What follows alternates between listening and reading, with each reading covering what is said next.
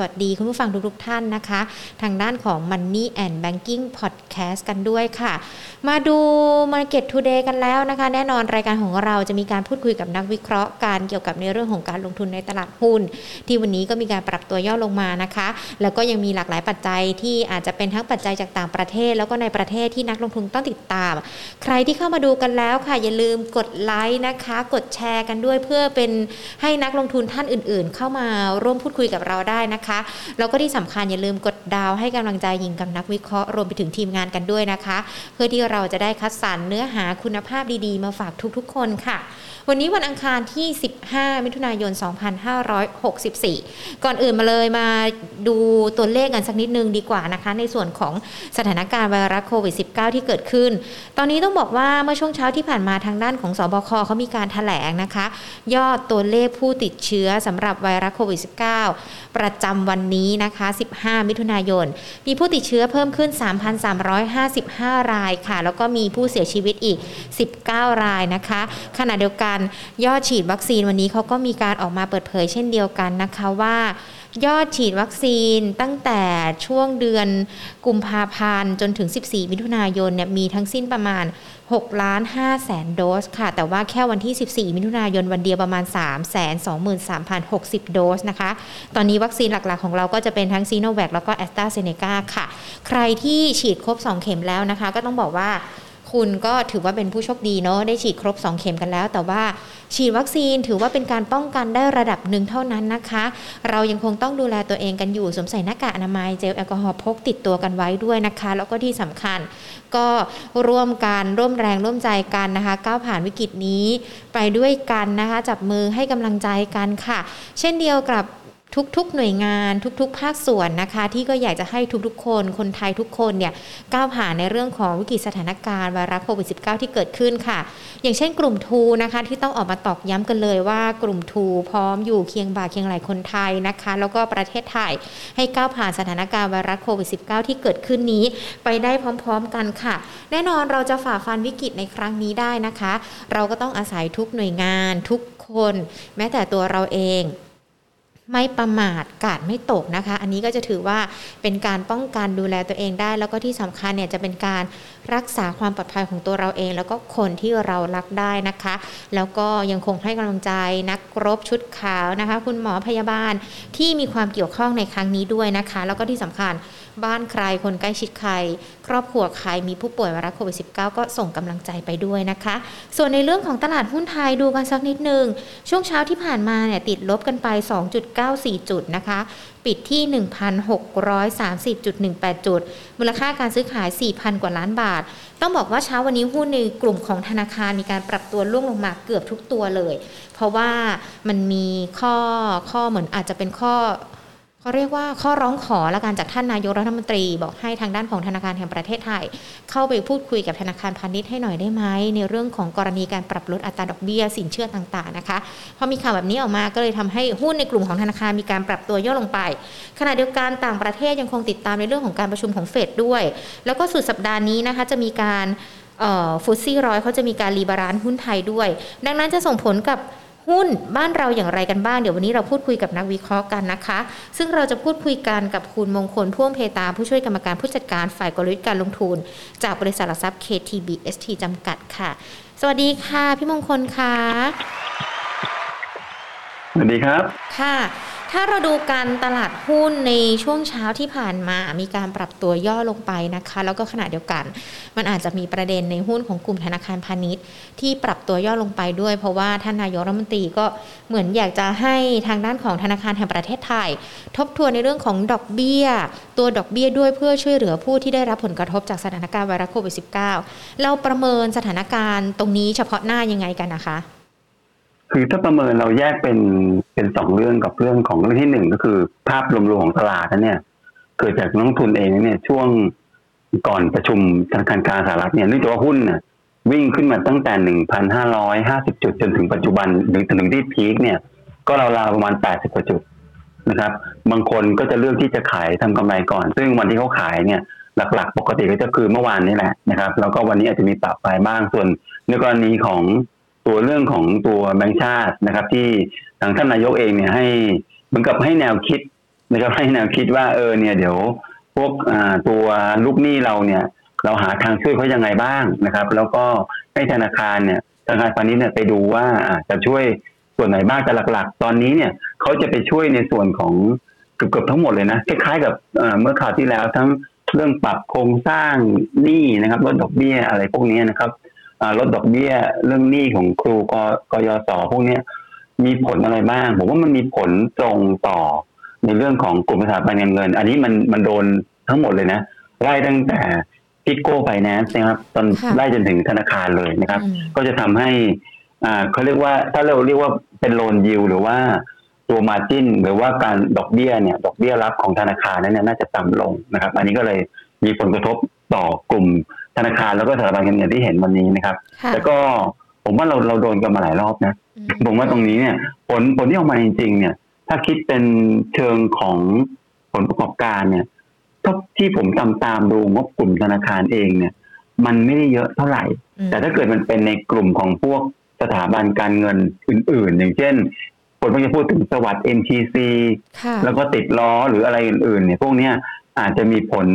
ในในเชิงที่ตัวเลขอาจจะเห็นชัดมากกว่า เพราะว่าด้วยด้วยขนาดนะครับ มันมันเล็กกว่านั่นเองนะครับ ก็มีผลนะแล้วก็มีผลในเชิงจิตวิทยาแต่ว่า เราโดนมาหลายรอบอะผมว่ามันคนอาจจะตกใจแค่แค่ไม่กี่วันหรอกนะครับแล้วเดี๋ยวผมว่าคนก็จะกลับเข้ามาลงทุนในกลุ่มพวกนี้ใหม่นะครับแต่ถ้าดูกันวันนี้ตัวใหญ่ๆร่วงยกแพงเลยนะคะ K-Bank SCB BBL หรือว่าแม้แต่ตัว KTB ถ้ามันร่วงลงแบบนี้แล้วถ้าร่วงลงเป็นระยะสั้น อันนี้มันถือว่าเป็นจังหวะที่เราจะเข้าไปเก็บได้ไหมคะคือจังหวะนี้เราถ้าสำหรับผมเองผมมองว่าเมื่อกี้ที่เรียนไปข้างต้นว่าวันนี้เรามีเรื่องเรื่องหนึ่งก็คือเรื่องของ เศรษฐกิจฟื้น เรื่องของ FMC FOMC เนี่ยเป็นอันที่หนึ่งอันที่สองคือผลกระทบทางตรงที่มีต่อหุ้นธนาคารเหล่านี้จริงอยู่นะครับเอาถ้าเกิดเราประเมินจากผลกระทบที่ที่ตัวธนาคารแห่งประเทศไทยที่จะทำกับพวกธนาคารเนี่ยผลกระทบ SCB จะโดนไอ้ KTB จะโดนเยอะที่สุด KTB จะโดนเยอะที่สุดตามด้วย SCB อะไรอย่างเงี้ยนะครับ ก็ก็จะถูกกระทบมากที่สุดแต่ว่าถามว่าเป็นจังหวะซื้อเปล่าผมมองว่าถ้าจังหวะแบบนี้เนี่ย เราเป็นเป็นจังหวะในการเข้าซื้อหุ้นแต่อาจจะต้องเลือกหุ้นในบางตัวนะครับ ซึ่งซึ่งทางเราเองเนี่ยเราเลือกอยู่แล้วว่า ถ้าเกิดเราจะเลือกมาหุ้นกลุ่มธนาคารที่ดูมีความแข็งแรงแล้วก็สามารถจะต้านต้านสภาวะ หรือว่าแรงกดดันต่างๆได้นะครับผมว่าตัว K-Bank น่าสนใจมากที่สุดในเวลานี้นะ ค่ะ K-Bank นี่เราจะเห็นว่าเขามีการในเรื่องของการติดอันดับ top five กันด้วย หรือว่าแม้แต่การปรับขึ้นลงในแต่ละวันด้วย อันนี้มันสะท้อนได้ไหมคะว่าตัว K-Bank เนี่ยเองเนี่ยมันอาจจะเป็นตัวแปรสำคัญที่อาจจะเป็นหนึ่งในตัวแปรดีกว่าว่ามันอาจจะผนวกกับในเรื่องของต่างชาติกำลังจะกลับเข้ามา ฝรั่งจะกลับเข้ามาด้วยหรือเปล่าคะก็มีส่วนครับมีส่วนเพราะว่ามันเหมือนกับแต่ไหนแต่ไรแล้วนะครับ เวลาอ่าเวลา flow ต่างชาติจะเข้าลงทุนเนี่ย ก็มักจะเข้าลงทุนในในกลุ่มตัวอ่าตัว K-Bank อะเป็นลำดับต้นๆ เพราะเขาอาจจะเป็นธนาคารที่หนึ่งคือ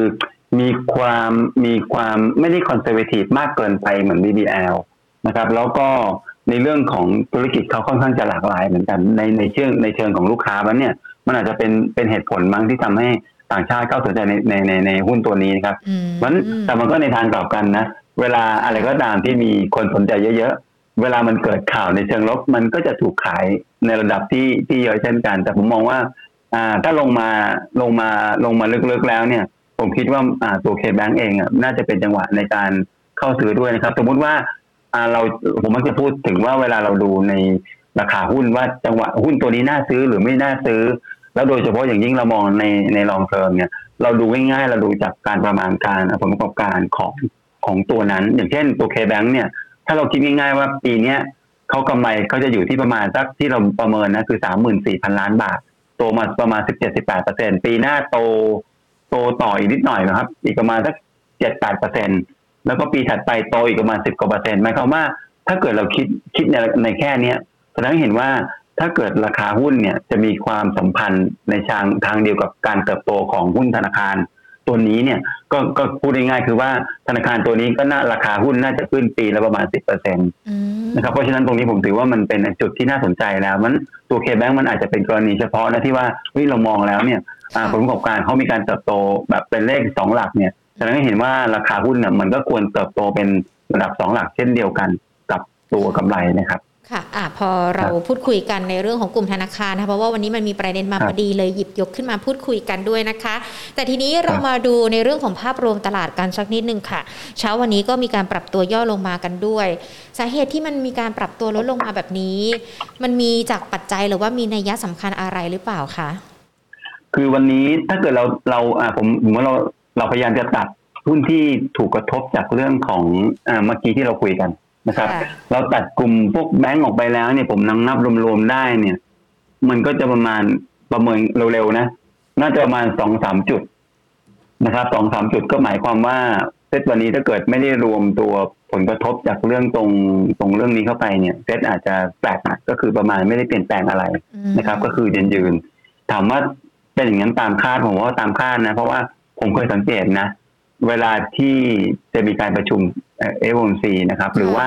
มันจะเกิดอะไรไม่รู้อิชชูอะไรไม่รู้ในสัปดาห์นั้นใหญ่ๆ แรงขายวันที่เยอะที่สุดเนี่ยมักจะเป็นวันจันทร์ก็คือเปิดมาขายเลย ขายปุ๊บแล้วอยากขายเท่าไหร่ขายกันหมดเลย แล้วก็พอพอใกล้ๆวันนั้น คือวันอังคารกับวันพุธเนี่ยตลาดจะเงียบ เพราะอะไร เพราะคนที่อยากขายอะ เหมือนกับลองนึกภาพดูว่า ถ้าเกิดผมผมคิดว่าเฮ้ย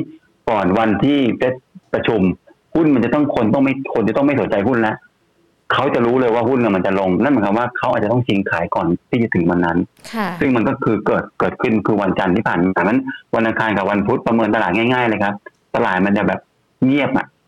ใช้คำว่าเงียบได้เลยอะ เพราะว่าคนจะขายขายไปแล้ว คนที่จะซื้อก็จะถูกแบกโดยนักวิเคราะห์นักกลยุทธ์บอกว่าคุณจะเพิ่งซื้อนะไหนๆก็มาขนาดนี้แล้วเนี่ยเรา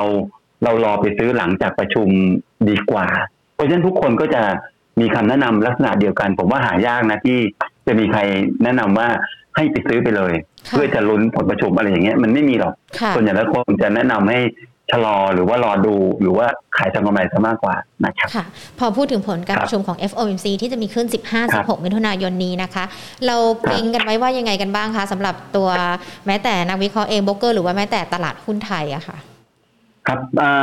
ถ้าเรามองเนี่ยเฟดจะมีการพูดอยู่ประมาณสามรูปแบบ เอามีเอางี้ตามค่ามันมันตามคาดกับกับเกินคาดตามคาดกับผิดคาดก็แล้วกันนะครับ แล้วก็เขาจะพูดอยู่ประมาณสามรูปแบบนี้เลย ก็คือหนึ่งไม่พูดอะไรเลย เงียบเงียบนะฮะในในในในในการประชุมผลออกมาเงียบนะครับ อันที่สองก็คือว่าเงียบแต่ว่าอาจจะไปไปพูดข้างนอก ไปพูดข้างนอกคือใน statement เปิดมาปุ๊บเนี่ยหาหาไม่มีไม่มีอะไรเลยแต่ว่าไปพูดข้างนอก คือมีตอนให้สัมภาษณ์สื่อแล้วไปตอบคำถามแล้วมี นะครับ แต่ว่าในประชุมมันเงียบ อันที่สองก็คือว่า ไม่ไม่มีอะไรชัดเจนสักอย่างหนึ่งคุมเครือ คือพูดอะไรบางอย่างแล้วไม่ไม่ชัดเจนไม่ไม่ชัดเจนว่า QE จะลดหรือไม่ลดคุมเครืองงงก็ก็อันนี้ก็เป็นอันที่สองอันที่สามก็คือว่า พูดแบบค่อนข้างจะอากาศก็คือว่าบอกเลยว่าเรื่องเนี้ย เราได้นำเข้ามาในการประชุมแล้วเพราะฉะนั้นข้อที่สามเนี่ยชัดเจนแล้วว่าเขากำลังพิจารณาเรื่องการลด QE ในอนาคตนั้น ถามว่าตลาดคิดอะไรในสามข้อนี้ผมคิดว่าตลาดน่าจะตอนนี้ตลาดเนี่ย น่าจะมองไปในถึงขั้นที่สามนะ ก็คือว่าอ่าเฟดเองเริ่มที่จะคิดเรื่องนี้แล้วนะครับ นั่นคือนั่นคือทำให้ตลาดหุ้นเนี่ยช่วงหลายหลายอาทิตย์ที่ผ่านมามีความผันผวนว่าเพราะว่าคนคิดแบบนี้กันนะครับเพราะนั้นตรงนี้แหละ เราประเมินยังไง สมมุติว่าผลออกมาตามที่ตลาดคาดก็คือออกมาคล้ายๆ อย่างเงี้ยบอกว่าเออเริ่มจะคุยกันแล้วนะนะครับ เริ่มจะคุยกันแล้วเนี่ย ผมมองว่าตัวตัวตัวตลาดเองก็อาจอาจไม่ไม่ได้ตกใจอะไรมากนะครับ ไม่ได้ตกใจอะไรมาก แต่ว่าคือถามว่าทำยังไง อาจจะมีขายให้เห็นบ้าง แต่ถ้าเกิดบอกว่าคุณไม่พูดอะไร ไม่ไม่พูดจาอะไรเลย หรือว่ากลุ่มเครือไปเลยเนี่ย ผมว่าแบบเนี้ย มันทำยังไงนะมันจะทำให้เกิดคนรู้สึกว่าไม่ชัดเจนอะคนตลาดหุ้นไม่ชอบความไม่ชัดเจนพอไม่ชัดเจนปุ๊บเนี่ยผมว่าแบบเนี้ยหุ้นอาจจะลงเอานะครับหุ้นอาจจะลงแล้วแล้วคนก็จะไปลุ้นต่อว่า ปีนี้เนี่ยเป็นปีที่ที่แปลกนะครับ การประชุมธนาคารสหรัฐจะประชุมติดกันเลยสี่เดือน มิถุนากรกฎาสิงหากันยา หมายความว่าหนึ่งในสี่เดือนเนี้ยถ้าเขาไม่พูดมิถุนาเขาก็ต้องพูดกรกฎาไม่พูดกรกฎาก็ต้องไม่พูดสิงหา มันมีอยู่แค่นี้ครับ เพราะฉะนั้นเนี่ย ถ้าเดือนนี้ไม่พูดคนก็จะอัดอั้นตันใจรู้สึกว่าไม่สบายใจเลยเขาก็คิดว่าไปลุ้นพูดคราวหน้าเพราะคราวหน้าก็จะเอาอีกเพราะคนจะไม่ชอบอะไรแบบนั้น แต่ผมคิดว่าถ้าโดยโดยกรณี base case คาดเนี่ยที่ผมคาดเองเนี่ยนะผมบอกว่าเฟดน่าจะไปตัดสินใจจริงๆเนี่ยเดือนกรกฎาหรือสิงหาแล้วสำหรับผมเองนะค่ะผมว่าเขาไม่ไม่พูดเลยวันนี้หรอกวันนี้ไม่อาจจะไม่ได้พูดอะไรมากนะครับค่ะงั้นถ้าอย่างประมาณนั้ณนนั้นเองในช่วงมิถุนายนไปจนครับถึงกรกฎาหรือว่าอาจจะค่อนไปทางสิงหาด้วย เราก็อาจจะครับยังเผชิญกับความผันผวนของตลาดหุ้น หรือว่าอาจจะมีการปรับตัวย่อลงไปอย่างนี้ด้วยหรือเปล่าคะเอ่อขึ้นอยู่กับว่าครั้งนี้เขาพูดให้มันเคลียร์ไปเลยหรือเปล่าอืมถ้าเขาพูดครั้งนี้ให้มันเคลียร์ไปเลยว่าจะ ก็ลดต้องนะใช้จะคำว่าถอ on น the นะ table อืมใช่จะลดหรือจะถอนพูดไปเลยอ๋อถ้าพูดไปเลยปุ๊บเนี่ยข่าวหน้าไม่มีละอืมข่าวหน้าคนก็ไม่คนก็คนก็รู้แล้วไงว่าเฟดจะทำแต่ข่าวข่าวนี้พูดว่า on the table หรือว่ากำลังคุยข่าวหน้าบอกว่าค่อยบอกว่าเขาจะเริ่มเมื่อไหร่อ่า คนเริ่มรู้แล้วตลาดก็จะซึมซับข่าวนี้ไปเรื่อยๆอืมนะครับค่ะมันก็จะไม่ค่อยมีผลกระทบอะไรมาก เพราะว่าถ้าเกิดเราไปคิดดีๆนะครับ การที่เฟดลด QE เนี่ย คนมักจะไปเทียบเหมือนปีปีหนึ่งสามอะไรแบบนั้นน่ะ การที่เฟดลด QE เอง มันไม่ได้มันเขาไม่ได้เป็นอ่าคนที่ทำร้ายตลาดหุ้นนะค่ะแต่เขาเป็นเป็นการการแสดงนโยบาย หรือการการปฏิบัติในทางที่เรียกว่าอ่าทางเดียวกับเศรษฐกิจที่กำลังฟื้นตัวขึ้น เพค่ะราะฉะนั้นคนควรจะมองว่าเฟดลดเฟดถอน QE ออกเนี่ย มันคือการการอะไรนะ การมองว่าเศรษฐกิจกำลังเติบโตค่ะมากขึ้น อันนี้ถือว่าน่าจะถือเป็นเรื่องที่ดีมากกว่าอืมนะครับค่ะผมน่าจะมองในมุมแบบนั้นมากกว่าเพราะฉะนั้นผมไม่คิดว่า อ่า ไม่ว่าจะอะไรก็ตามเฟดลด QE แล้วหุ้นจะต่ำกว่าพันหกผมไม่คิด ผมคิดว่าวันเนี้ยตลาดหุ้นไทยเนี่ย กับตลาดหุ้นทั่วโลกอะ ยืนด้วยด้วยการด้วยด้วยด้วยด้วยด้วยด้วยธีมของการฟื้นตัวด้านเศรษฐกิจหมายความว่าของไทยเนี่ย ผมว่าค่ะพันหกอะยังไงก็น่าจะยืนอยู่โดยด้วยเรื่องนี้นะด้วยเรื่องนี้นะค่ะด้วยเรื่องนี้น่าจะยืนอยู่ครับ อะ เราได้มุมมองในเรื่องของการประชุมของ FOMC กันไปแล้วนะคะ ตอนนี้ทั้งทาง Facebook นะคะ แล้วก็ YouTube เริ่มมีคุณผู้ชมถามคำถามมาแล้วนะคะ ดูกันครับนะคะ เดี๋ยวตอนท้ายๆหญิงจะมีการหยิบยกคำถามมาด้วยนะคะ ใครที่อยากถามมาเขียนกันไว้ก่อนได้นะคะ อีกหนึ่งเรื่องที่เราต้องติดตามกันจากประเด็นที่จะเกิดขึ้นนะคะ แน่นอน 15-16 ในเรื่องของเฟดวันที่ 18 ทาง FTSE เขาจะมีการ rebalance ในเรื่องของพอร์ตหุ้นไทยด้วย เขาจะใช้ราคาครับปิดของวันที่ 18 แล้วมันก็จะมีผลในสัปดาห์หน้าด้วย อันนี้มันมีประเด็นมากน้อยยังไงกันบ้างไหมคะ ต่อตลาดหุ้นเอ่อเรื่องแบบนี้บางทีก็ถูกถามบ่อยๆนะ ผมว่าผมขอพูดในมุมว่าค่ะดัชนีตัวไหนสำคัญ ตัวไหนไม่สำคัญอ่าตัวไหนควรสนใจเอาอย่างนี้ดีกว่าค่ะเอ่อที่ผมเคยตามตามดัชนีที่ที่สำคัญสำคัญ มันก็เป็นห้าสิบเจ็ดร้อยอันนี้สำคัญอืมอันดับต้นๆก่อนนะครับค่ะเพราะมันเป็นของเราเองค่ะอันที่สองก็คือ MSCI ค่ะนะครับ MSCI อันที่สามเนี่ยก็คือจะเป็นจะเป็นฟุตซี่นี่แหละ อันที่สามถามว่าถ้าเรียงลำดับไปแล้วเนี่ยเซ็ตห้าสิบเจ็ดร้อยสำคัญน่าจะที่สุดนะครับ อันที่สองก็คือ MSCI คนให้ความสำคัญค่อนข้างมาก แล้วมากในทุกๆ ครั้งที่เขามีการทำแบบนี้ค่ะผมใช้คำว่าทุกๆ ครั้งด้วยนะค่ะเพราะว่าอะไรเพราะว่าอ่าด้วยความอ่าเป็นวงกว้าง MSCI มันคืออเมริกัน มันคือใช้ในไม่มีคนใช้ในวงกว้าง คือมีการอ้างอิงหุ้นในดัชนี ของ MSCI ซึ่งมีอยู่ประมาณ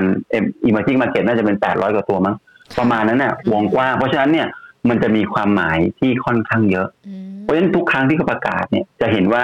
impact ต่อราคาหุ้นเยอะค่ะส่วน FTSE เนี่ยมีน้อยครับอืม FTSE มีไม่ค่อยเยอะหรอกค่ะผมสังเกตมาพอโอกาสมาไม่มีอะไร แล้วอีกอย่างหนึ่ง FTSE มักจะมักจะ delay ด้วยอ๋อแล้วก็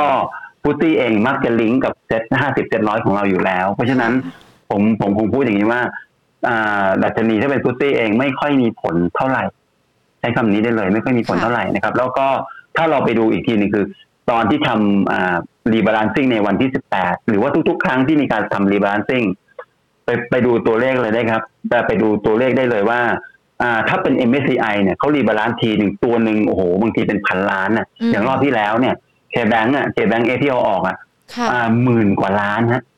วันนั้นหุ้นนี้ตัวเดียว มีมีตัวเลขที่ ATC คือหนึ่งหมื่นล้านบาทค่ะตัวเดียวนะอืมแล้วก็ตัวอื่นก็โอ้โหหนักหนักๆเหมือนกัน แต่ถ้าเป็นฟุตซี่อะไม่เยอะครับค่ะจะไม่ค่อยเยอะเพราะฉะนั้นจะเห็นว่ามันมีผลน่ะไม่เยอะเพราะว่ามันก็ขึ้นอยู่กับกองทุนที่มาอิงกับ กับกับตัวฟุตซี่เนี่ยมันไม่ได้เยอะเหมือนกับ MSCI เพราะฉะนั้นผลเนี่ยมันจะไม่เยอะค่ะแล้วมันใช้ราคาปิดด้วยนะครับค่ะเพราะฉะนั้นผมมองว่าค่ะไม่มีผลอะไรเท่าไหร่นะครับถือว่าเป็นความรู้แล้วกันเนาะให้ให้ให้ครันับกลงทุนสบายใจได้ว่าถ้ามันมีดัชนี หรือว่าการปรับพอร์ตดูในตัวของดัชนีการอ้างอิงเป็นหลักด้วยว่าอันไหนมันจะมีน้ำหนักมากน้ำหนักน้อยกว่ากันด้วยนะคะ ถ้าเราดูใช่จากครับปัจจัยจากต่างประเทศแล้วมันยังมีปัจจัยอื่น ๆ อีกด้วยไหมคะ ที่อาจจะต้องติดตามอืมติดตามก็อืมถ้านึกได้ตอนนี้ก็คือเรื่อง trade ค่ะ เรื่อง trade trade ไม่ผมไม่เรียกว่า trade war นะเป็นค่ะการการที่เรื่อง trade เรื่องเรื่องเจรจาการค้าก็แล้วกันนะครับ กับเรื่อง commodity อะผมขอพูดเรื่องเรื่องเรื่องเรื่องโควิด เรื่องวัคซีนผมว่าเราไม่ต้องพูดกันแล้วรู้รู้อยู่แล้ว เรื่องเทรดเนี่ย เราจะเห็นว่าการประชุม G7 รอบนี้เนี่ยนะครับ ก็มีการพูด เหมือนกับพาดพิงอะเหมือนกับจับกลุ่ม G7 จะไปเล่นงานจีนอะไรประมาณนั้นอาจจะลุมจีนจะลุมจีนแล้วก็ไปตั้งชื่อนะของเขาเป็นเส้นทางอะไรของเขาอะของจีนก็มีชื่อของเขา G7 ก็ไปตั้งชื่อเรียนแบบเขาอะไรอย่างเงี้ย ผมว่ามันเป็นเป็นเป็นความพยายามที่จะจับกลุ่ม เพื่อที่จะจะต่อต้านหรือว่าเพื่อที่จะเอากลุ่ม G7 เนี่ยไปต่อรองกับจีนอีกทีหนึ่งอย่างสมัยคุณทรัมป์เนี่ย แกบินเดี่ยวไงแก American first แกบินเดี่ยวแกลุยเองเลย แต่ว่าอันนี้คุณไบเดนเนี่ยแกแกใช้ทำผ่านตัว G G7 นะครับ เพราะฉะนั้นตรงนี้เนี่ยผมมองว่า มันอีกหน่อยมันก็ต้องมีการอีกไม่นานนี้แหละ หรือว่าตอนนี้แหละจากนี้ไปนี้แหละตัวคุณไบเดนเองก็ต้องออกไปเจรจาเรื่องกับเรื่องการค้าหรือว่าทีมงานก็ต้องทำกันมากขึ้นก็ต้องจับตาดูนะครับว่า ตัวตัวตัวจีนเองกับสหรัฐเองเนี่ยจะตกลงอะไรใน ในอะไรเพิ่มขึ้นหรือเปล่านะครับ แล้วก็การถอดถอนหุ้นของของอตัวจีนที่อยู่ในอเมริกาเองก็ยังดำเนินต่อด้วย อันนี้ก็มีผลต่อหุ้นตัวนั้นๆด้วยนะครับ แล้วก็พวกกลุ่มเทคเนี่ยจะจะมีผลกระทบไปเยอะอื่นๆไม่ค่อยเห็นนะกลุ่มเทคโดนโดนจุกอะ งานนี้โดนจุกเลยแล้วก็แล้วก็ต้องตามอุตสาหกรรมรถจนด้วยนะครับ เพราะว่าตอนนี้เห็นไหมว่าไบเดนไปถ่ายรูปคู่กับปออะไรพวกนั้นเนี่ยเพราะผมนี้ต้องต้องตามเรื่องการค้ามีผลกับไทยไหมไม่มาก ไม่มากแต่ว่ามันมันก็รวนๆอยู่บ้างในในในบางระยะนะครับ อีกอันหนึ่งก็คือเรื่องของราคาสินค้า commodity ราคาสินค้า commodity ที่ผ่านมานั้นปรับตัวขึ้นมาตามการฟื้นตัวด้านเศรษฐกิจ ถามว่าวันนี้ราคาน้ำมันเจ็ดสิบสองเจ็ดสิบสามเหรียญ แล้วก็ราคาพวก copper หรือว่าทองแดง แล้วก็สินราคา commodity อื่นๆนั้นเนี่ย ขึ้นมาเยอะมาเยอะครับ เยอะจนกระทั่งตอนนี้จีนเองอะเริ่มที่จะเข้ามาคุมราคาแล้ว เพราะฉะนั้นตรงนี้ต้องระวังนิดหนึ่งจากนี้ไปคนที่เล่นหุ้นเหล็ก คนที่เล่นหุ้นแล้ว commodity ต่างๆ นานาต้องระวังนิดนึงนะครับอ่าไม่รวมน้ำมันนะครับ ไม่รวมน้ำมันไม่รวมทองคำนะครับ commodity อื่นๆเนี่ยต้องระวังนิดนึงว่าทางการจีนหรือว่าหลาย ๆ ประเทศอาจจะเริ่มเข้าควบคุมอ่าราคาสินค้าเหล่านี้ เพราะว่าเขากลัวจะไปทำให้เกิดภาวะเงินเฟ้อกับในเรื่องของ bubble เรื่องของราคาสินค้าเหล่านี้ แล้วมันไปกระทบเศรษฐกิจในระดับต่อไป เพราะฉะนั้นตรงนี้คนที่เล่นหุ้น commodity เล่นอะไรก็ตามที่เป็น commodity นี่อาจจะต้องเบาๆมือลงบ้าง ในจากนี้เป็นต้นไปนะครับ ก็ต้องเบาๆมือบ้างนะครับ ก็จริงๆมันเป็นประเด็นแค่นี้นะในอื่นเนี่ย ผมว่าตอนนี้ทุกสายตาจับจ้องอยู่ที่ FOMC อย่างเดียวเลย ไม่ค่อยมีอะไรพูดถึงประเด็นอื่นแล้วครับ แต่ว่าถ้าพอมามองอันนี้ปัจจัยจากต่างประเทศจบกันไปแล้วนะคะ มองย้อนกลับมาในบ้านเรากันบ้างค่ะ เรื่องของวัคซีนนี่อาจจะไม่พูดก็ไม่ได้นะคะ พี่มงคลเพราะว่าถ้าเราติดตามข่าวกันเนี่ย บางวันเราก็งงนะ ว่าจะฉีดกันยังไงหรือว่า บางวันเราก็อาจเดี๋ยวถึงคิวกันแล้วหรอยังไม่ได้ไปเตรียมตัวเลย อันนี้มันสร้างความเขาเรียกว่าอะไรสร้างความไม่เชื่อมั่น หรือว่าอาจจะทำให้เราคิดได้ไหมคะว่าเอ๊ะมันมันจะมีเสถียรภาพกันไหมในเรื่องของการแจกจ่ายวัคซีนการฉีดวัคซีนกันนะคะ คือถ้ามองลึกๆเนี่ยตอนนี้คนไม่ไม่ได้มองเสถียรมองเรื่องวัคซีนแล้วด่ารัฐบาลฮะถูกไหมครับ คือคือตอนนี้คนคนมองข้ามวัคซีนแบบทำใจแล้ว เพราะว่าไม่มีหน่วยงานไหนรับรับผิดชอบเลยว่า เนี่ยถูกไหมทุกคนโยนไปหาคนนู้นคนนี้โยนไปหาคนนั้น สรุปแล้วไม่มีใครรับผิดชอบเลยทุกคนก็เลยวิ่งข้ามไปเลย ไปหารัฐบาล อันนี้มันมีผลต่อต่อตัวตัวรัฐบาลที่อย่าเรียกว่ารัฐบาลเลยเพราะว่า เรื่องนี้เป็นการตัดสินใจโดยท่านนายกก็ คนต้องไปไปดูเอา แต่ว่าถ้าผมเองอะผมผมอยากจะขออนุญาตมีมุมมองของผมว่าไม่ว่ามันจะเกิดอะไรขึ้นนะผมว่าเราเราเพิ่งเคยทำอะไรแบบนี้เป็นครั้งแรกเรื่องวัคซีนเนี่ย เราไม่เคยทำมาก่อน ความผิดพลาดมันเกิดมันย่อมเกิดขึ้นได้ผมว่านะ แล้วก็ท่านเองอะอาจจะพยายามที่จะจัดการให้การฉีดวัคซีนมันเร็ว แต่เพียงแค่ว่าการตัดสินใจที่เร็วที่ไม่ได้ไม่ได้คิดอะไรมาก ๆ เนี่ย หรืออะไรพวกนี้มันอาจจะทำให้ผิดพลาดบางจุดได้ ผมคิดว่าถ้ามองโดยเจตนาแล้วเนี่ย ผมเชื่อว่าท่านเองพยายามที่จะให้ฉีดวัคซีนได้เร็วนะครับ เหมือนผมผมผมยอมรับนะว่าตอนที่ตอนนั้นที่รัฐบาลเคยเคยยกเลิกการฉีดไปรอบหนึ่งจำได้ไหมเมื่อประมาณเดือนที่แล้วอะผมผมประเมินตอนแรกเลยนะผมประเมินเป็นลบเลยผมพูดที่แล้วผมประเมินเป็นลบเลยแต่ปรากฏว่าพอทำจริงไม่ใช่ กลายเป็น สิ่งที่เขาทำอะมันกลายเป็นทำให้เราฉีดวัคซีนได้เร็วกว่าเดิมเยอะเลย เพราะฉะนั้นผมคิดว่าครั้งนี้ก็เช่นกัน คือพยายามจะล้างไพ่ใหม่เพื่อทำให้ไพ่สำรับใหม่ที่ถูกเล่นนั้นเนี่ยมันดูเป็นรูปเป็นร่างแล้ว มันเป็นระเบียบอะไรมากขึ้น ผมมองว่าน่าจะเป็นเรื่องที่ดีๆกว่าปล่อยให้มันเป็นแบบนี้ครับ เพราะว่าผมเคยมองว่าคนลงทั้งหมดห้าระบบอะอืมมันจะเกิดอะไรขึ้นอะมันมันจะค่ะมีดีมานเทียมเกิดขึ้นประมาณห้าเท่าของวัคซีนจริง ผมว่าล้างให้หมดเลยแล้วก็เริ่มใหม่ ผมว่าน่าจะ น่าจะทำให้ทุกคนน่ะได้ฉีดวัคซีนอย่างทั่วถึงอะอืมเพราะผมไปฉีดวัคซีนเองอะค่ะตามจุดที่ผมไปหรือว่าพาญาติไปเนี่ย ไม่ได้มีคนเลยนะค่ะ ไม่ค่อยมีคนบางบางจุดมีคนบางจุดไม่มีคนนะค่ะเพราะฉะนั้นเนี่ยนะเห็นว่าบางคนน่ะก็ไม่ได้ฉีดวัคซีน ผมขออนุญาตมองว่า การทำแบบนี้เนี่ย อาจจะสร้างความไม่สบายใจให้กับประชาชนบ้างหรือคนบ้าง แต่ในแง่ของอาเจตนาแล้วผมว่าเขาน่าจะพยายามทำให้มันดีที่สุดนะอืมแล้วก็เพื่อจะรองรับวัคซีนที่จะเราจะได้รับมากมากมากเนี่ย ประมาณเดือนหน้าค่ะเพราะเพราะวัคซีนเนี่ยเราจะได้จริง ๆ มากๆคือเดือนหน้า เดือนนี้มันเป็นเดือนที่ยังยังไม่ค่อยเยอะเท่าไหร่ค่ะผมว่าเขาเตรียมการเพื่อเดือนหน้ามากกว่าค่ะอ่า มองเป็นแค่จิตวิทยาครับ ไม่ได้คิดว่าเป็นอะไรที่ลบมากเลยคือถ้าอย่างนั้นแสดงว่าปัจจัยในบ้านเราก็ยังไม่ได้มีอะไรที่จะแย่จนเกินไป ตอนนี้ดูเหมือนสถานการณ์เริ่มครับคลี่คลายขึ้น ทั้งในเรื่องของมาตรการครับต่าง ๆ ของภาครัฐที่ออกมาด้วย คนละครึ่งก็คถรับล่มทลายในเรื่องของการลงทะเบียนกันอยู่เหมือนกัน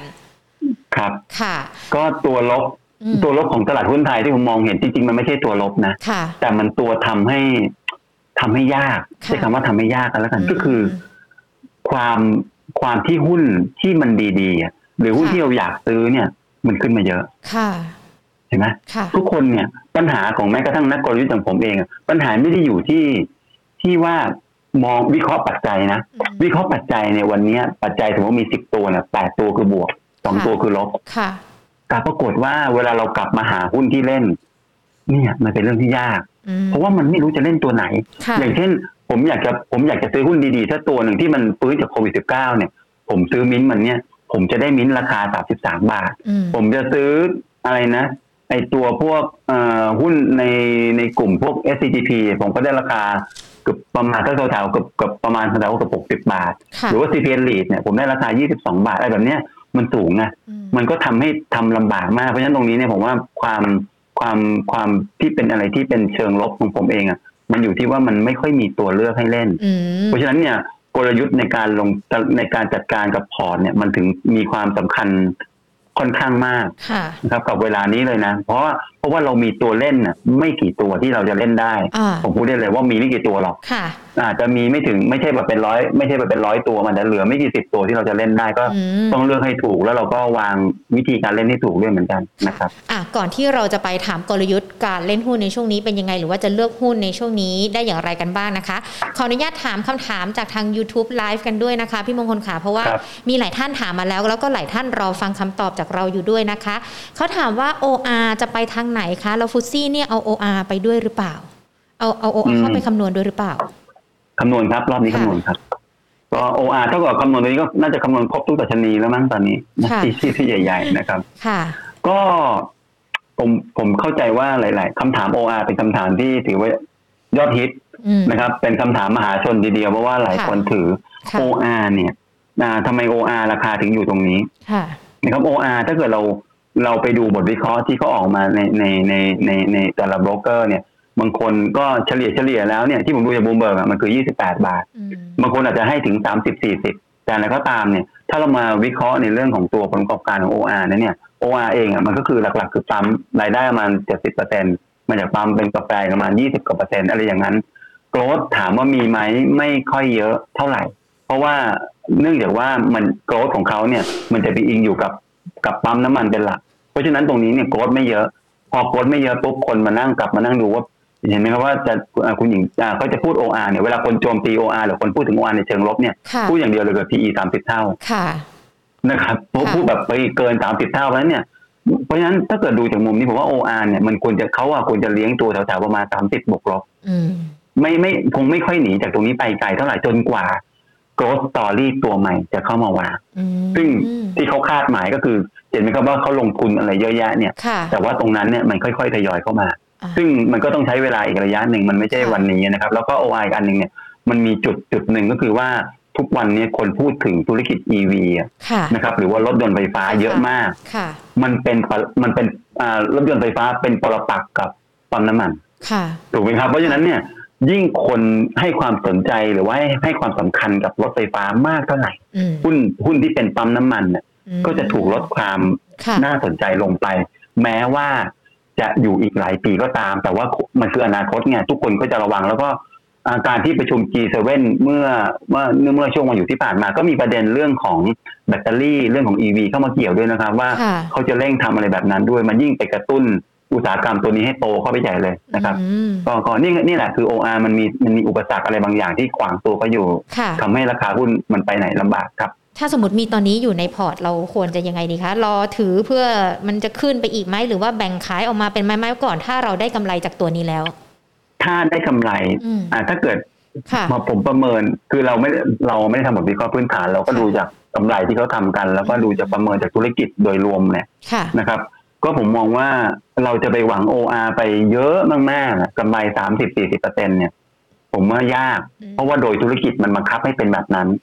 นะครับ ผมมองว่าถ้าถือแล้วมีกำไรเนี่ย แล้วเราคิดว่าเราจะไปลงทุนในตัวอื่น ที่มันรู้สึกว่าเอ้ยมันมีอาจจะมีโกรธอะไรมากกว่าเนี่ย ผมว่าก็ก็ลองพิจารณาตรงนั้นดีกว่านะครับค่ะแต่ถ้าเกิดถามว่าเอางี้ฉันถือเพราะปันผล ผมประเมินไม่ผิดเนี่ยปันผลของ OR เนี่ยได้ไม่เยอะด้วยนะอืมประมาณเห็นประเมินกันเนี่ยในในตลาดเนี่ย ประเมินประมาณห้าสิบสตางค์ค่ะไปหาเนี่ยยิวมันไม่ถึงสองเปอร์เซ็นต์ค่ะนะครับมันเพราะฉะนั้นตรงนี้เนี่ยในในเชิงผลตอบแทนของยิวก็ไม่ค่อยได้เหมือนกันค่ะเพราะผมมองว่า OR เองอะมันอาจจะถือเพื่อความภูมิใจ อาจจะถือเพื่อความรู้สึกรัก รักปั๊มน้ำมันหรือรักประเทศไทยอะไรอย่างนั้นน่ะ แต่ว่าถ้าเกิดจะเอากำไรจริงๆอะผมว่าเราเราจะหวังจากตรงนี้ไม่ได้มากอ๋อนะครับนะครับเป็นอย่างนั้นนะเป็นอย่างนั้นไปนะครับค่ะอะคุณบุญช่วยนะคะครับถามตัวโออามาขอบพระคุณพี่มงคลกันด้วยนะคะ ทุกๆคนที่ถามมาหญิงจะพยายามหยิบยกคำถามมาถามให้นะคะ อย่าเพิ่งออกกันดูเรากันก่อนนะคะแล้วว่าอย่าเพิ่งใจร้อนกันนะคะ ว่าทำไมไม่หยิบคำถามสักที เดี๋ยวจะค่อยๆทยอยหยิบมาให้นะคะ อย่างตัวบ้านปูราคาแนวโน้มเป็นยังไง เพราะว่าเขาลงมา 2 วันแล้วเหมือนกันนะคะ อันนี้มีคุณผู้ชมถามมาด้วย คือบ้านปูเนี่ย มันธุรกิจของเขาเองก็คือถ่านหินถูกไหมครับถ่านหินแล้วก็เรื่องของถ่านหินของเขาเองนั้นเนี่ยก็ อ่า ของเขาได้มีการปรับปรับธุรกิจใหม่ๆเข้ามา ซึ่งอันนี้แหละมันเป็นตัวที่ทำให้ราคาหุ้นของเขาเนี่ย มันมันค่อยๆขึ้นมาจากประมาณห้าหกบาท แล้วก็มาเป็นสิบสิบบาทประมาณแถวๆนั้น แล้วช็อตที่เราเห็นรอบหลังสุดเนี่ยประมาณหนึ่งเดือนที่ผ่านมาเนี่ย ประมาณตั้งแต่เดือนตั้งแต่วันที่เท่าไหร่อะประมาณผมจำไม่ได้ละ ประมาณเดือนพฤษภามั้งประมาณค่ะไปปลายเดือนแล้วขึ้นมาแรงๆเนี่ยค่ะมันเกิดจาก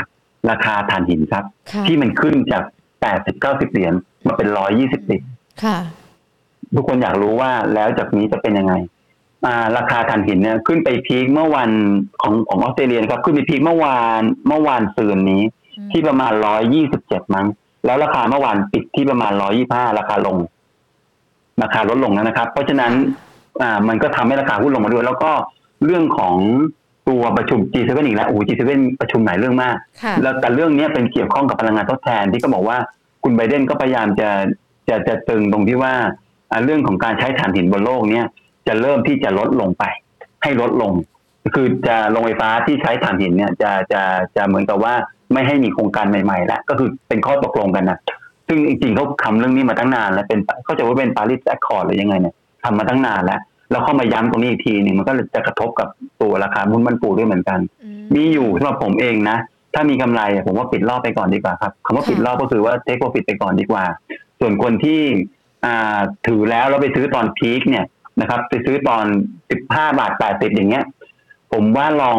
ประเมินนิดนึงนะว่าถ้าเกิดเราเราขาดทุนเนี่ยเรากันได้ที่ไหนถ้าเกิดเราคิดว่าเฮ้ย เราจะตั้งขาดทุนแค่ห้าเปอร์เซ็นเนี่ยไม่เกินนี้ถ้าเกิดราคาต่ำลงกว่านี้ห้าเปอร์เซ็นผมว่า cut ออกไปเถอะแต่ถ้าเกิดไม่ต่ำกว่าห้าเปอร์เซ็นที่เราตั้งเนี่ยก็ลองทนถือต่อไปค่ะแต่ว่าผมคิดว่าดูจากสภาพแล้วเนี่ยอ่ามันมีมันมีข่าวในเชิงลบเข้ามากระทบเขามากกว่านะครับตอนนี้ค่ะก็ดูราคามันน่าจะลงมากกว่าที่จะปรับขึ้นนะคะ เมเจอร์ใช่ครับมองยังไงคะสุดหรือยังคะสำหรับตัวเมเจอร์ สุดนี่หมายความว่าลงสุดหรือเปล่า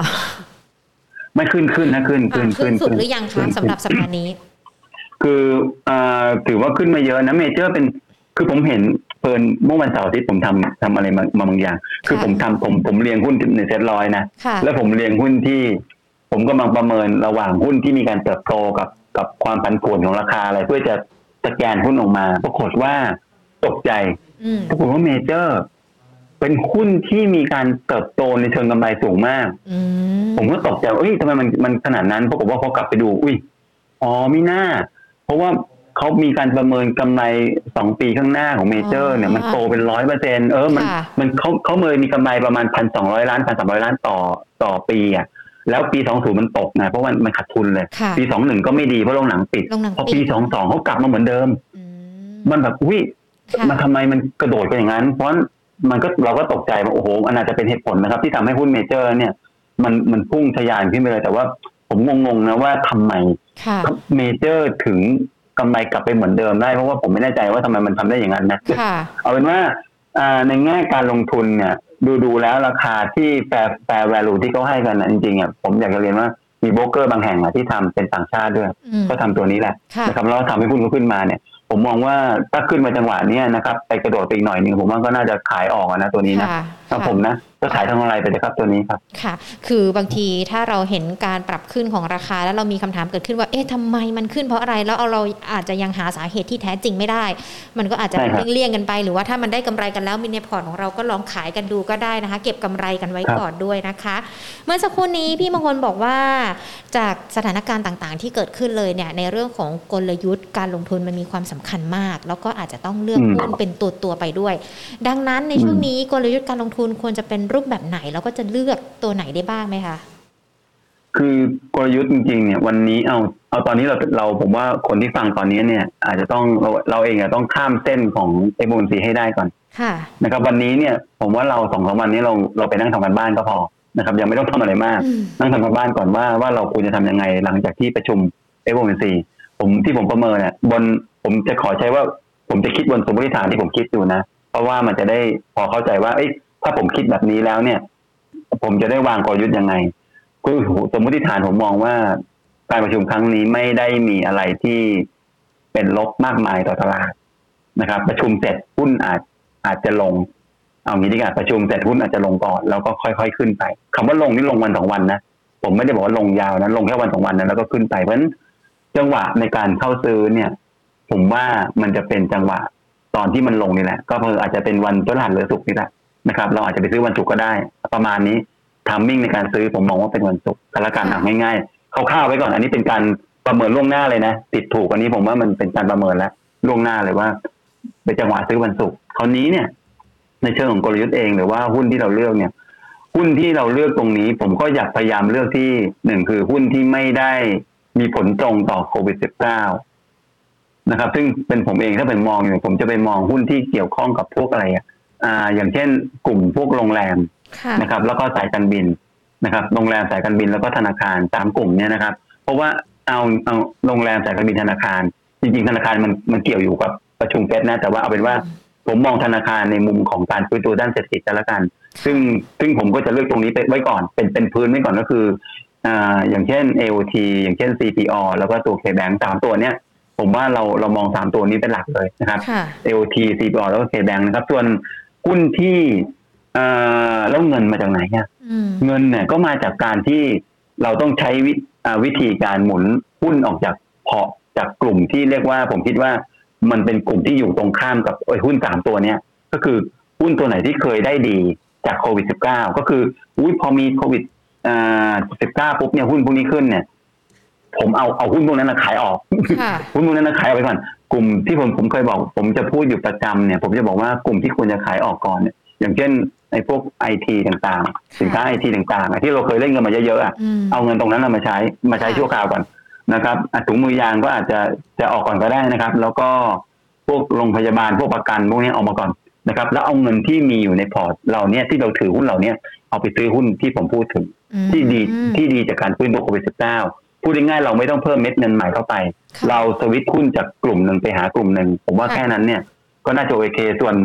ในกลุ่มอื่นๆเองเนี่ย ผมว่าในชั่วโมงนี้เนี่ยผมผมเรียนแล้วว่ามันมันหาค่อนข้างยากก็คงต้องไปว่าว่าเป็นตัวตัวๆแล้ว อันนี้อาจจะต้องไปตามพวกออฟเดย์หรือว่า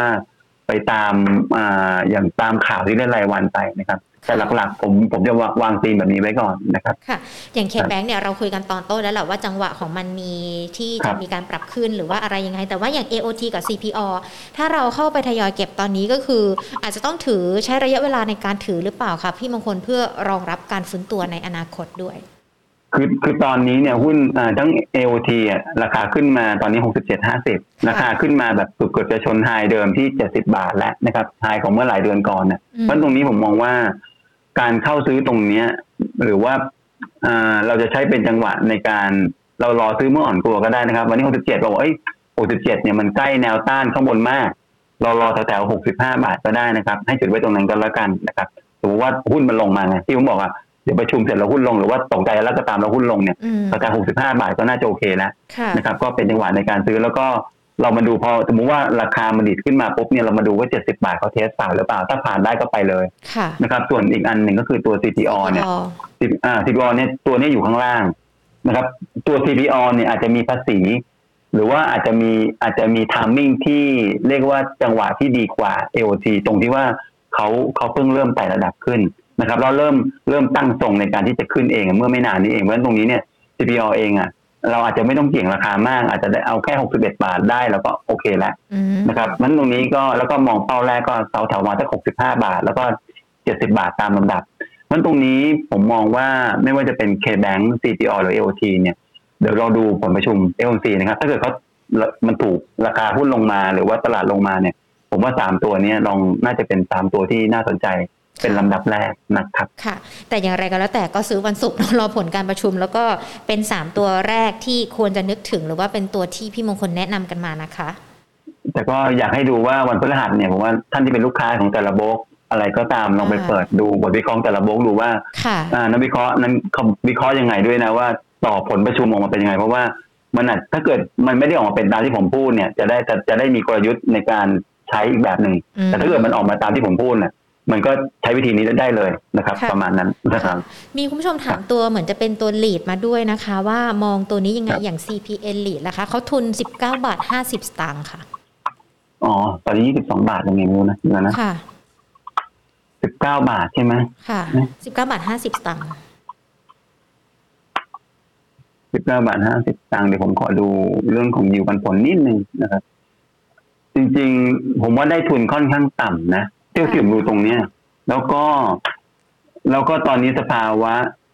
ต่างๆ มันเริ่มดีขึ้น โอเค อ่า ถ้าเกิดเราประเมินจากยิวปันผลที่เขาคาดว่าจะจ่ายเนี่ย น่าจะประมาณบาทสี่สิบตังค์นะครับ บาทสี่สิบตังค์เนี่ย ในปีหน้าเนี่ยนะครับ ผมคิดว่าเป็นยิวที่ค่อนข้างดีแล้วได้ทุน 19 บาทด้วยผมว่าลงถือต่อครับตัวนี้ ค่ะซีเวนลีดเองก็แม้ว่ามันจะถูกกระทบจากพวกห้างพวกอะไรต่างๆนานาแต่ว่า ราคาหุ้นลงมาลึกมาก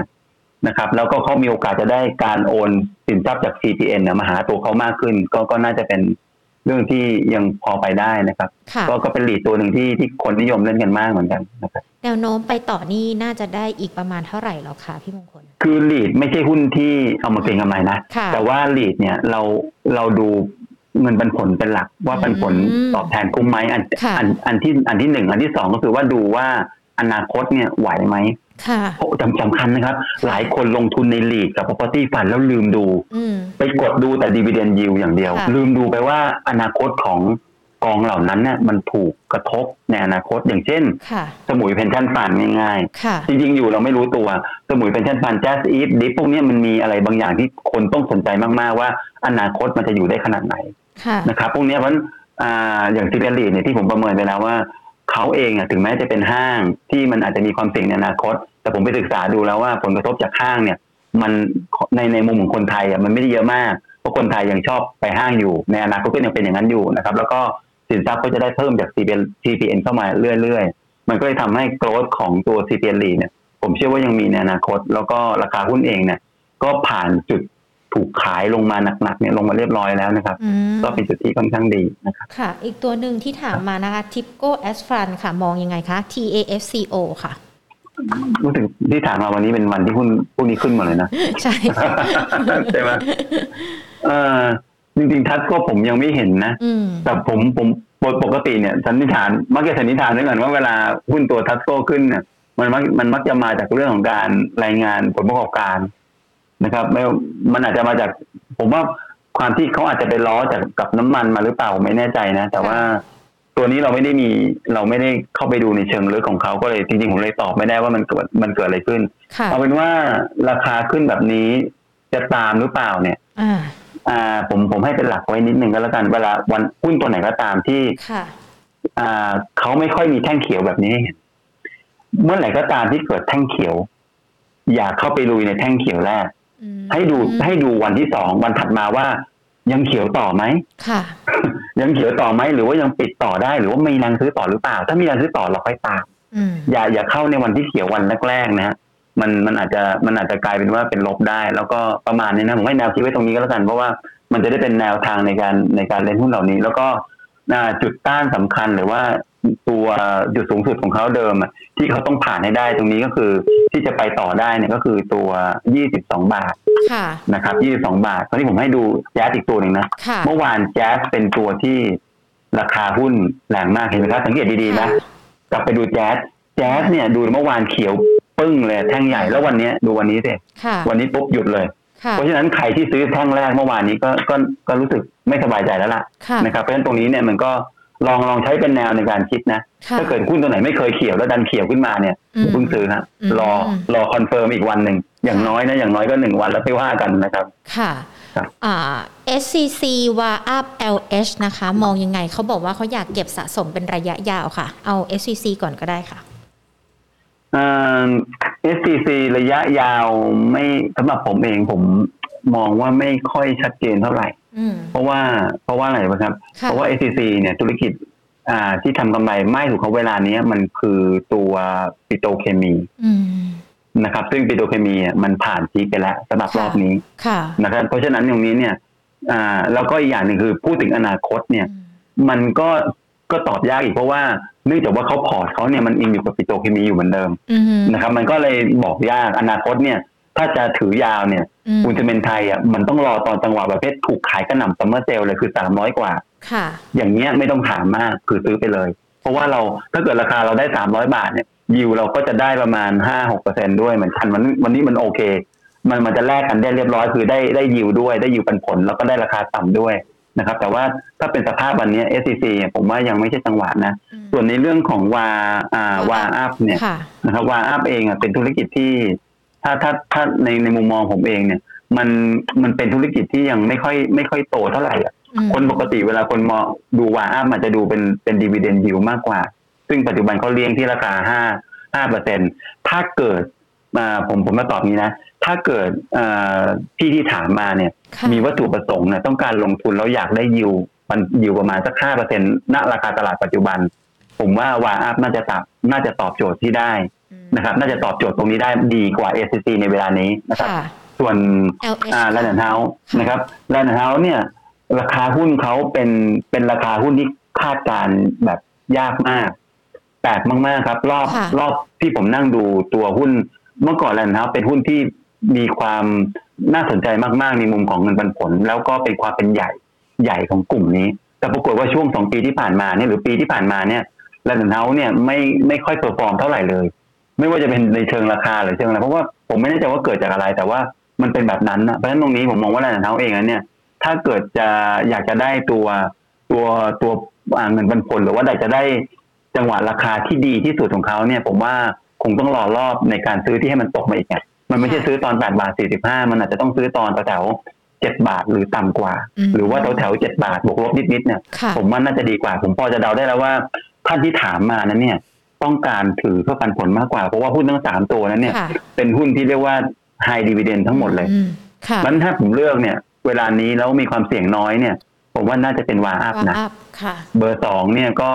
ระหว่างแลนด์เฮาส์กับ SCC ขึ้นอยู่กับว่าอืมราคาตัวไหนจะลงมาถึงจุดที่ซื้อมากมาก่อนกัน ก็ก็ค่ะค่อยว่ากันนะครับ ค่ะ ITD ราคามองยังไงเอ่ย มาเร็วเค็มเร็วครับตรงนี้ ไอทีดีนะ กลุ่มรับเหมาเนี่ยเป็นกลุ่มที่เราแทบไม่กล้ายุ่งกับเขามากๆเพราะอะไรรู้ไหมยกยกเว้น CK อืมอ่าอ่ากลุ่มรับเหมาเนี่ยปกติเนี่ยเขาจะมาเวลาบทเขาจะมาเนี่ยเขามาแบบปุ๊บมาเป็นฝูงเลย มาแล้วก็บทที่เขาจะไปนะเขาไปเลยนะแล้วเขาก็กลับมาที่เดิมค่ะเพราะฉะนั้นตรงนี้เนี่ย อ่าใครที่เข้ารอบไม่ทันตอนไอทีดีตอนที่เขาเพิ่งเริ่มขึ้นเมื่อตอนประมาณสักบาทต่ำกว่าสองบาท แล้วแล้วเพิ่งมาเข้าตอนแถวๆสองบาทปลายๆเนี่ย ผมว่าต้องระวังแล้ว ผมเคยเมื่อวานนี้ผม ผมมีมีมีลูกค้ามาถามผม หรืออะไรเนี่ย ผมก็บอกว่าไอทีดีเนี่ยถ้าติดอย่างนี้แล้วเนี่ยเมื่อวานลงแรงมาก คือเราต้องเราต้องใช้จังหวะนับอย่างนี้แล้วถ้าราคาต่ำกว่าสองบาทสี่สิบหกเนี่ยต้องคัดแล้วนะครับค่ะถ้าเกิดอยู่ระดับสองบาทหกมันอาจจะแค่พักตัวชั่วคราวแต่ถ้าเกิดต่ำกว่าสองบาทสี่สิบหกเนี่ยผมคิดว่ามันอาจจะกลายเป็นว่ามันมันกำลังมันกับกำลังลงกลับไปที่เดิมนะอืมมันตรงนี้เอาอย่างนี้ก็แล้วกันถ้าต่ำกว่าสองบาทสี่สิบหกอาจจะต้องลดพอร์ตลงไปแล้ว แต่ถ้าเกิด อยู่ตรงนี้เนี่ยยังอยากจะถือลุ้นต่อก็ได้นะ ลองลองลุ้นต่อไปนะครับ BWG ค่ะ Battle World g e n อ่าตัวนี้มันโหมดมันไซด์เวย์เนาะค่ะ โหมดมันไม่มีอะไรละโหมดมันมันเงียบๆอะไม่มีสัญญาณซื้อไม่มีสัญญาณขายมีอยู่ก็ ก็ถือต่อไปได้ แล้วก็ผมดูประเมินประมาณการนะ ก็เขาขาดทุนติดมาสามไตรมาสคนประมาณการว่าปีหน้าเริ่มกำไร แต่ว่ากำไรไม่ค่อยสวยเลยนะค่ะผมว่าไม่ไม่มีอะไรน่าสนใจนะในเชิงกำไรนะไม่ได้ไม่ได้ดีอะไรค่ะราคาไม่มีสัญญาณซื้อไม่มีสัญญาณอะไรทั้งนั้นเลยค่ะก็เอาเป็นว่าไม่ไม่เล่นก็ไม่เป็นไรถ้ายังไม่มีก็ไม่ต้องเข้า ไม่ไม่มีไม่ต้องเข้าครับเพราะว่าไม่ว่าจะเป็นมองของกำผลประกอบการหรือค่ะในปัจจุบันนี้กับมองราคาหุ้นมันไม่ได้มีสัญญาณอะไรที่จะจะทำให้เราเล่นได้เลยนะครัค่ะบค่ะ ขออีครับสองตัวนะคะ Noble กับครับอิชิค่ะ โนเบิลเองโนเบิลเองเนี่ยก็เป็นตัวหนึ่งที่ดีเวเดนยิวสูงนะครับโนเบิลเนี่ยเอ่อปกปกติต้องรอข่าวตัวนี้ตัวราคา sideway นะครับ แต่ sideway แบบนี้ผมว่าเดี๋ยวก่อนผมขอดูดูนิดหนึ่งดูราคาเป็น sideway ผลประกอบการก็ดีนะ เอาเป็นว่าโนเบิลเอง